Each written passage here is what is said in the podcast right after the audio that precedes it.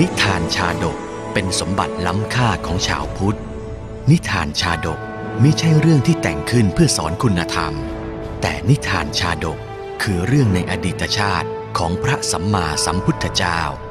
ที่พระองค์ทรงแสดงแก่พระภิกษุในโอกาสต่างๆ เพื่อเป็นแบบแผนในการทำความดี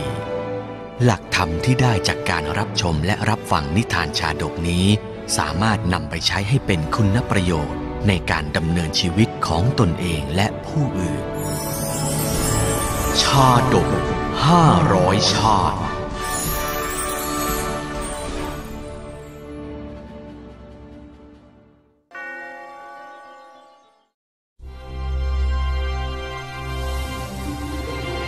คังเคยยชาดก ชาดกว่าด้วยผู้ชอบโอ้อวด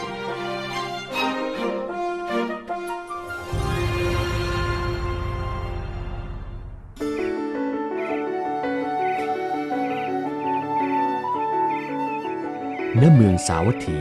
ครั้นเมื่อพระพุทธเจ้าประทับอยู่ณเชตวันมหาวิหาร ได้เกิดเรื่องไม่งามในหมู่สงฆ์ขึ้น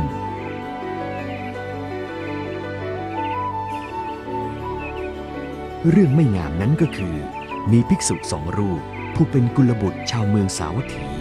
เมื่อบวชในศาสนาแล้วก็ไม่ได้บำเพ็ญอสุภภาวนา ชอบสรรเสริญรูป เที่ยวพร่ำเพ้อแต่เรื่องรูป